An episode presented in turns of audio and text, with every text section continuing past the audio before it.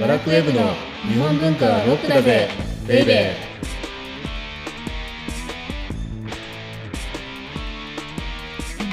バラクウェブの日本文化はロックだぜベイベー。バチバチバチバチバチバチバチえー、この番組は私あのバラクウェブ編集長のセバスチャン高木とバラクウェブ編集スタッフ鉄の女サッチーこと斉藤直子でお送りしますなんかちょっと1回目の収録だから硬いよねサッチーさ。いやまあ本当に緊張しますね。どうしよううまくいくかドキドキ不安ですが。なんかサッチーって編集部でなんか鉄の女って呼ばれてんだよね。そうですね。それはセバスチャン高木さんに命名されました。えもともと何やってたの？和楽に来る前って。と前は銀行で10年間仕事をしてで日本文化をこう伝える仕事をしたいなと思ってワラクウェブに来たんですけど。じゃあこのタイトルってどうよこれ？日本文化はロックだぜベイベー。いやーなんかちょっとひどいなって正直思いました。えなんで？オーディエンスはどういうふうに思ってるのかねこれ？なんかもうちょっとこう歴史があったり高尚なものってイメージがあるかなと思ってたのでなんかロックってなんかちょっと違うかなって思いました。いやでもそういう考えがやっぱり浅いよね。サッチってやっぱし浅いっていうか硬いっていうか鉄っていうか、はい、いやだからロックでもジャズでもクラシックでも何でもよくって、うんはい、多分今って我々って日本文化ってわびさびとか伝統とか古くて静かなものって言われてるけど、うん、で本当は多分そうじゃないんじゃないかなと思っていて、はい、実はポップでモダンでアバンギャルドだと。そういう部分が日本文化にもあっていいんじゃないかと、でそれが分かると多分日本文化の印象ってガラリと変わって急に身近になると思うんだよねうん。日本文化ポップとかちょっとそういうイメージがないんでどういうことかちょっと分かんないんですけど。まあそれを今言ってしまうと多分この番組のこのなんか成立しないっていうか終わっちゃうと思うので、はい、まあとにもかくにもこの番組はサッチみたいなものすごく先入観に凝り固まってそれに支配されてしまっている人々を解放し日本文化をもっと気軽に楽しんじゃおうというそんな番組です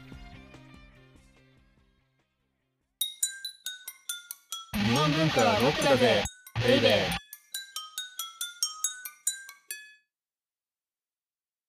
ということで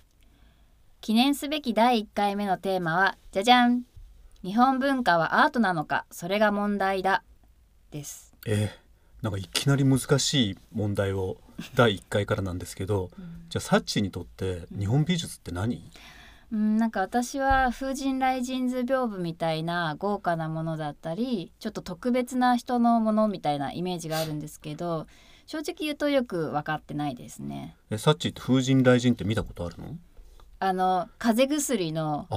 風邪薬はいなんか海源の CM で出てくるので、うんうん、あなんかあの風神と雷神っていうイメージがあります、うん、そうだよね。あの風の海源の CM でおなじみのあの風神雷神なんだけどもともとって中国から来てるだよね。そうなんですか、うん、なんか中国の神様で風神と雷神がいて、はい、でそれが日本に入ってきて、うん。三十三間堂ってわかる？京都の。はいわかります。なんかずらっと千手観音が並んでる、まあ、仏像が並んでるとこだよね、はい、実はあそこに風神雷神の仏像もあるって。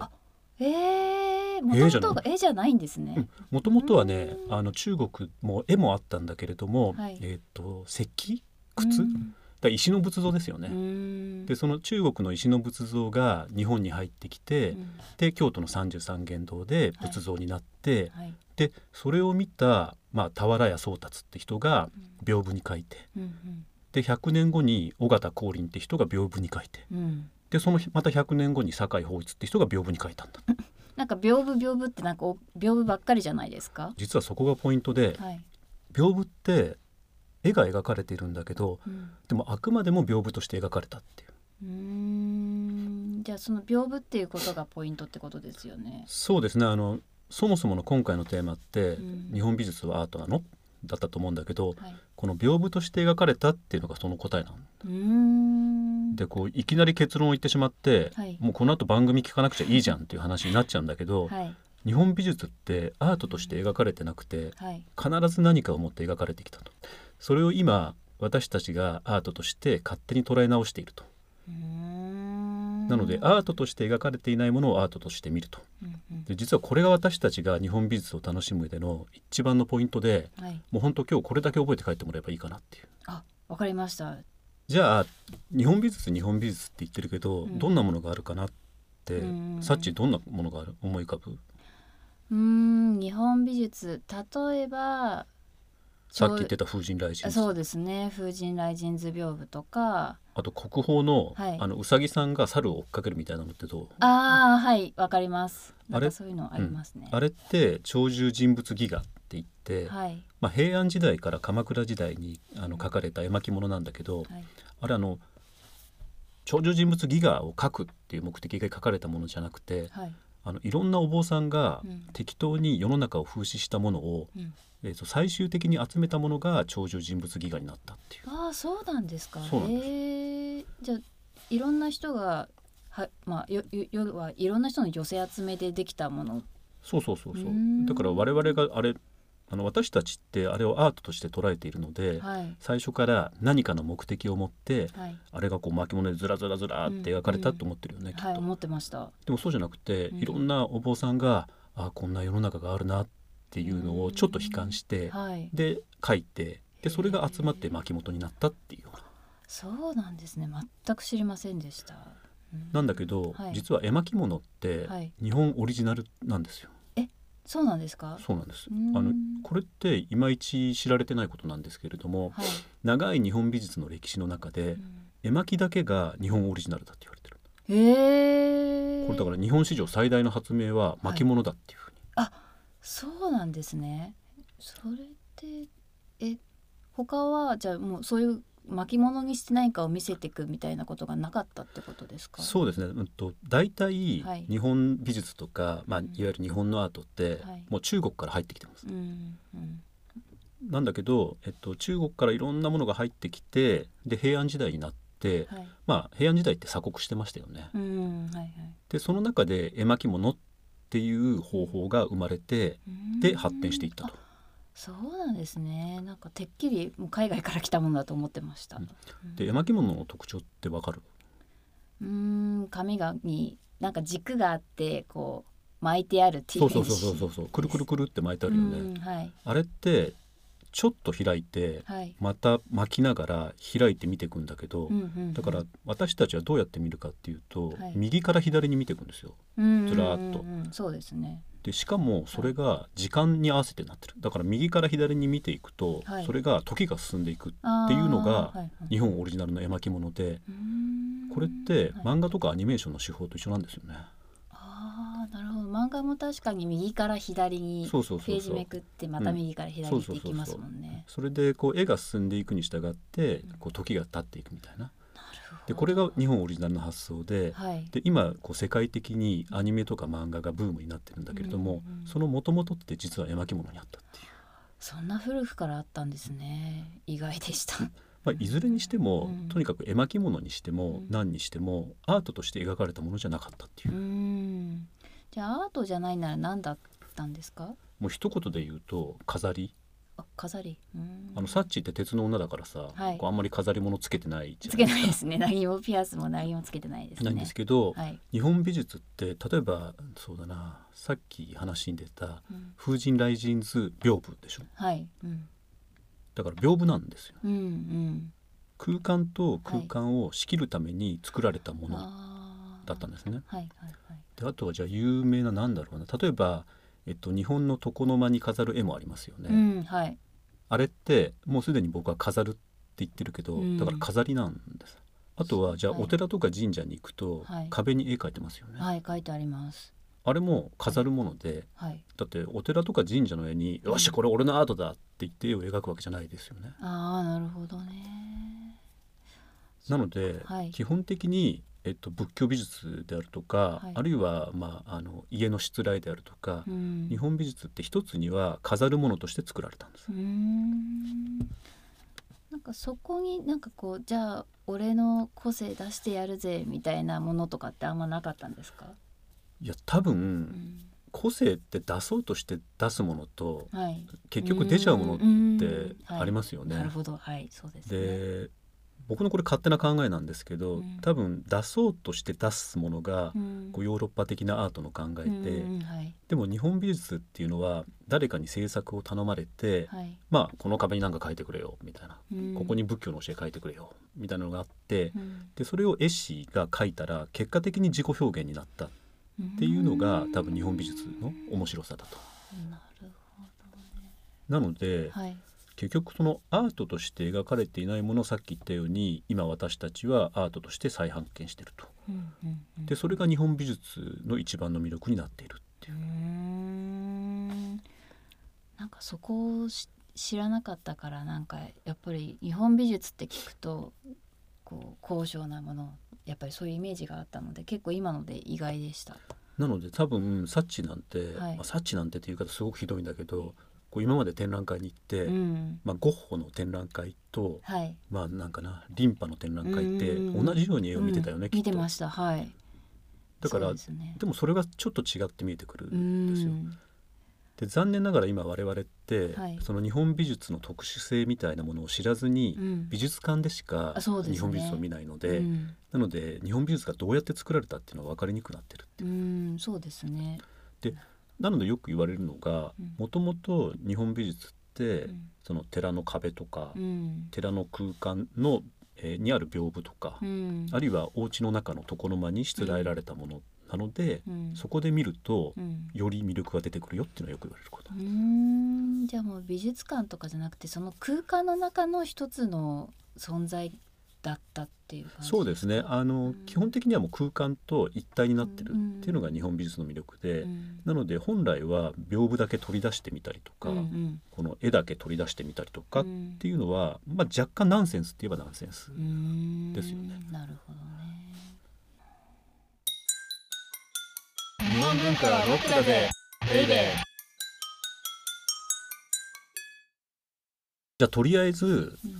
まあ、日本美術は、うん、えー、アートじゃなかったと、うん、いうの分かったよね。はい分かりました。飾るものであって、うん、実はもう一つ飾るもの以外に、まあ、娯楽だったっていうものがあるんだけど、それはちょっと置いといて、はい、じゃあアートって日本語で何？うんなんかそれは芸術ですよね。なんかやっぱり日本美術のさっき出た屏風とか絵巻物っていうのもやっぱ芸術の一つなのかなと思ってました。でも芸術って？でもさっきので言うとアートじゃない。うんどういうことなんでしょう？だから日本に、はい、じゃあいつアートが入ってきたかって考えるの、うん、それが重要だよね。そうですね、うん、で日本にアートが入ってきたのって？いつですか？それは明治に入ってからですよね、はい、あじゃあ鎖国が終わった後、ね、そうですね。うん、さっき言ったように平安時代に描かれていた鳥獣人物戯画だとか、はい、その後鎌倉時代とか、うん、まああの歴史で習ったような時代があって、はい、江戸時代までは日本人は絵をアートとしては描いてこなかったと。うん。はい、ところが鎖国が解けて、で日本が開いた明治になって、急にアートっていうのが、わーっとヨーロッパから入ってくるんですよね。どうしてそういうバーッと入ってきたんですか？そうですね。あのまあそれまでも浮世絵とかで、えっと、海外の方は日本の美術っていうのをなんとなく知ってたんですけど、うん、日本が鎖国が解いた時によしこれからは日本のものを海外で売るぞっていうふうになったんですよね。うん、それで明治6年のウィーンで行われた万博に日本美術を出品する時に逆にアートっていうファインアートっていうジャンルがあったんだけどこれなんじゃこりゃっていうことになったんですよ。で日本人はそれまでアートってなかったから、うんうん、ファインアートとかアートっていう言葉が訳せなかった、うんうんうん、なるほど。概念もなかった、ね、なかったでそこでどういうふうな訳し方をしたかっていうと、うん、ファインアート美術、うん、であるいはアートそのものを芸術って当てたっていうことですよね。うん。で例えばなんか工芸とかもあると思うんですけどそういうのもアートとしてこう出していったんですか？これあの工芸の話は多分別の回に、はい、あのしないといけないんですけどすごく悲劇的な話で、うん、まあ、あの工芸って例えば漆であるとか、うんうんうん、あの金工であるとかですずり箱を作るみたいなものですよね。うんはい、でそれが、まあ、明治時代にどういう訳のされ方をしたかっていうと、クラフトって訳されちゃった。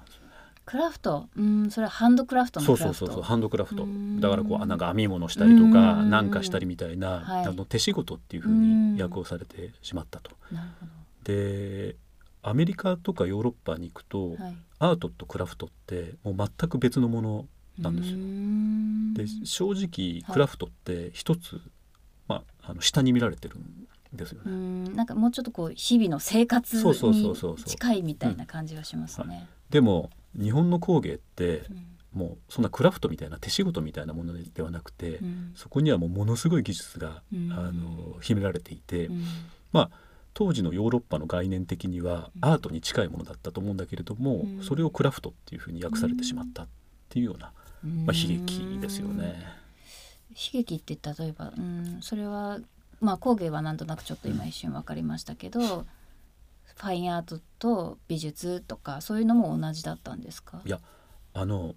アートを芸術とか、はい、ファインアート美術っていうふうに訳したことって、うん、我々が今一番抱えてる悲劇であって、うん、なぜかというと、うん、術って訳されちゃったんですよね。技って。はいはいうんうん、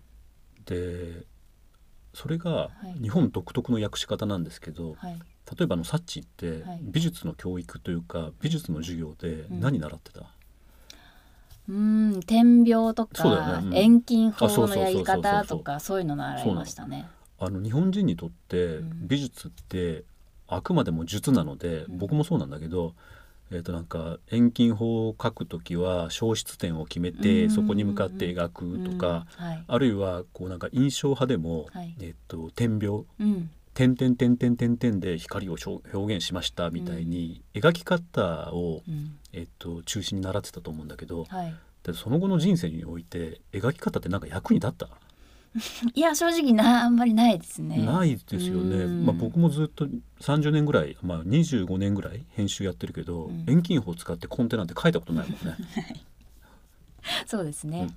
なんだけどそれが実は日本人にとっての悲劇で、うん、我々はアートを解釈するときに術を見ちゃうんですよね。さっき言ってたみたいにまあ、印象派の展覧会があったと、はい、あこれはなんか筆を点々点々って書いてるなみたいな見方をするので、ね。はい、なので印象派の絵を見てじっと近寄って見るのって日本人だけだっていう。あかなりでも多いですよね皆さん。いやいや僕なんかも 最初ねじっと見てましたよ。多分5センチぐらいに近寄って、はいうん、これはなんか赤と緑と白でみたいに見てたんだけど、はい、だその絵の見方自体が多分ヨーロッパの方々にとってはナンセンスで、私が以前あの西洋美術の特集をする時に、はい、まあ、ちょっと昔だったので、うん、あのあれなんだけどある先生が言ったことが印象派とテレビは近寄って見るなっていうふうに言ってたんですね。というのが、はい、当時、まあ、サッチはちょっとわかんないんだけどギリギリその年齢でわかんないんだけど、はい、テレビってブラウン管だったんですよね。あはいわかります。わかりますか？はいでブラウン管って点描じゃないですか、うんうん、あれ。そうですね。点々点々で色を表現してるから、はい、近寄ってみるとなんか見えないでしょ？何も。見えないですね。あなるほど、うん、だからね我々は印象派を近寄って見てる時、はい、ブラウン管で近寄ってテレビを見てるのと同じことをしてる。ああじゃあまあそのそのもの自体は全体は見れてない、ねうん、つまり何も見てないっていうことですよね、きっと。じゃあ、はい、ヨーロッパの方々って美術において何を見てるかっていうことなんだけど、うんはい、なんかわかりますか？えー、全然想像がつかないですね。そうですよね。はい、あのヨーロッパの方の授業って、はい、ほとんど美術史ですね。あ、れそれは美術だけの歴史をこう、まあ、ね、ベースに学んでいくそうですそうです。例えば、えっと、中世はこういう絵が描かれて、うん、それがまあなんか、えっと、ルネサンスが来てでロココ様式になって新古典主義になってわわわわみたいになって、なのでそれのバクッとした歴史をつかんでるから、こう美術展に行って何を見てるかっていうと、この絵はこの時代のここに当てはまって、でこの絵によってその後の日本あの西洋の美術史がどう変わったかっていうのを見てるんです。なんか日本だと歴史の授業で平安時代のこのこの時代の美術はこうですよとか、うん。うん、そういう点々でしかならないから、ね、結構全然違うんですね。うん、あの日本美術ってさっき言ったようにそこが面白いところなんだけど、うん、飾りとか、えーと、娯楽として描かれていたからこう体系的な歴史学っていうのがほとんど存在してないんですよ。はい、なるほど、あのヨーロッパみたいにアートって自己主張であったりとか、表現の歴史であれば、この時代にこういう表現された、こういう表現されたっていうのが重要になってくるんですけど、日本の場合は装飾芸術だったので、その装飾芸術に込められた自己表現みたいなものはあんまりこう関係ないんですよね。じゃでも今現代において日本のアーティストの方って海外で評価を受けてる方もたくさんいらっしゃる、と思うんですけど、そういう方はもう同じ西洋の見方で評価されてるってことですか、基本的にはあの、まあ、怒られちゃうかもしれないけどそうだと思います。例えばヨーロッパのアートの歴史とか文脈において、うん、この方はこの部分に位置するとか。例えば、えっと、ポップカルチャーがありますよね、はい、あるいはオタク文化っていうのがありますよね。はい、でオタク文化っていうのは、まあ、世界的にブームになったと思うんですけれども、うん、そのオタク文化をアートに取り入れるっていうことで、うん、ヨーロッパの美術史の流れに入ると。まあ、それがまあ西洋ではあまりなかった感覚だから。はい、なので、えっと、日本人のアーティストで、うん、えっと、世界的に評価されてるって方は本当にこのヨーロッパの美術教育の流れみたいなものをよく分かっててもうヨーロッパの美術史の文脈っていうのが分かっててでこれをやれば自分のアートはここに当てはまる、あるいは自分のアートはこれを変えられるっていうのをものすごくあの分かってらっしゃるなっていう。なるほど。なんか現代のアートも日本美術の見方がだいぶ変わりますね。このちょっと数20分ちょっと。で。であと、あのサッチはあの気づいてるかどうかわかんないんですけど、はい、あの我々って今日本美術って言葉使ってますよね。うん、はいそうですね。でもサッチって、日本美術って多分和楽に来る前って、日本画って言ってたよね。あ日本画って言ってました。日本画はじゃあ美アートではないってことですか？というかあの日本画がアートなのかどうかって考える前に、はい、ちょっとかんあの知っておかなくちゃいけないことって、うん、日本画ってものすごく特殊な言葉なんですよ。うん、どういうことですか？あの私たちって日本画って言った時に、うん、まあさっきの話で言うと平安時代から、うん、えー、っとずっとあのつながってきた日本のアートの総称だって思ってるけど、うんうんうん、そうじゃないんです。で日本画って言葉ができたのって、はい、明治なんですよねやっぱり。あもうそれもやっぱさっきの。うん、だってあの明治の前って日本ってないでしょ。うん。うん、あの江戸時代ってあそうかそうか。国がそうそうそういっぱい分かれてて日本ってまとまってる感じじゃなかったそう。あの日本っていうものはなくて、うん、まああのサンマリノ共和国みたいな小さな国が300ぐらい集まって、うんはい、まあそれの総称としてまあ日本っていうのはあったんですけど、はい、でも誰も日本だとかこれが日本の絵だみたいなのはなかったんですよね。でそれなのに、はい、江戸時代が終わって明治になると、うんまるっきり別々だった300の国をまとめて日本にする必要が出てきちゃった。うん、うん、それはなんか西洋諸国と何かやり取りをするっていうかそうですね。あのこれまたちょっとあの細かな話になっちゃうんですけど、はい、江戸時代の江戸幕府って、はい、えっと、共和国です。いろんな国の集まりをたまたま江戸幕府が、まあ、管理統一してただけであって、でもそれが明治になって日本になると、本当の意味での一つの国になりますよね。でその時にじゃあ何が必要になったかっていうと、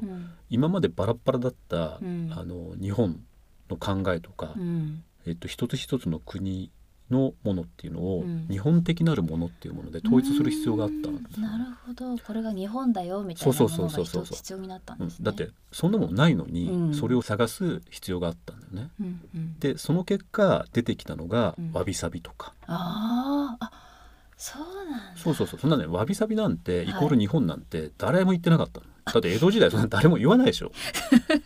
そうなんですね、えー、でそれが明治になって、はい、突如、えっと、わびさびが日本だ、みたいな、逆に言うと明治政府がそれね作る必要があったんですよ。日本的なもの。うん。でそこから私たちが今思ってるような、日本の文化イコールわびさびに代表するような静かで、モノクロームで禅でみたいなのがあったんですけど、あれも全部あの明治です。なるほどそうなんだ。で、うん、ごめんなさいあのさっきの話に戻るんですけど、はい、その時に日本画っていう言葉ができたんです。あなるほど。その禅とかわびさびと一緒に。そうですね。っていうよりあのヨーロッパの文化が日本に入ってきますよね、はい、国が開くと開くと、うん、はい、でその時に西洋画が入ってきた。ああはい、うんうんうん、で西洋画が入ってきた時に、はい、じゃあ自分たちがやってる絵をこれからは日本画って呼ぼうっていう、あ西洋画と対比して日本の絵だから日本画って言ったってこと、ね。うん、だからね日本画ってなくてなのでなのでずっと私たちって、えっと、日本で描かれた絵のことを日本美術って言っていて日本画っては言ってこなかったんだけど、えっと、ちょっとまああの専門的な話になってしまうんですけれども、はい、日本画っていうともう明治以降に描かれた絵画のこと。うん。うん、そうなんではい、そもうその頃になると日本人も、うん、まあ、アートイコール芸術っていう概念を持っていたので、はい、そうするとさっきサッチが言ってた日本画ってじゃあアートなんですかっていう答えに対しては、うん、まあ、アートなのかもしれないなっていう。なるほど。すっきりしました。さっきちょっと出てましたけど浮世絵ってじゃ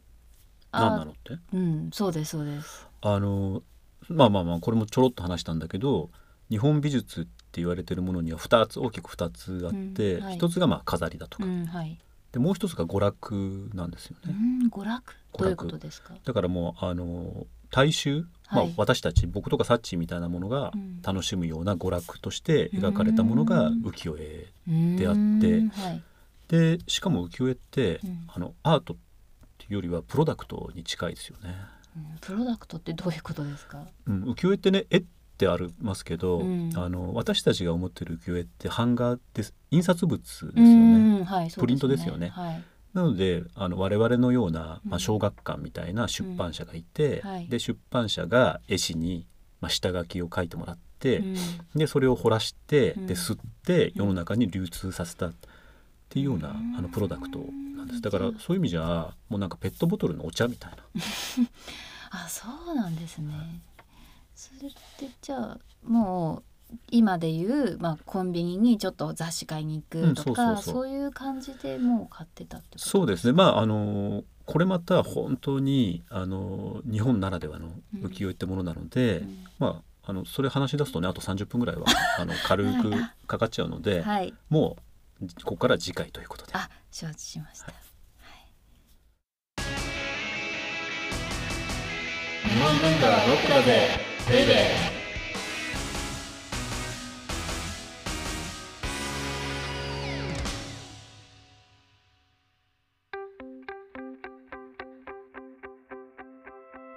ーどう？わかりました？ちょっと。あわかりました。なんか最初ちょっとこう何言ってんだろうと。いつもながら。すいません思ってましたけど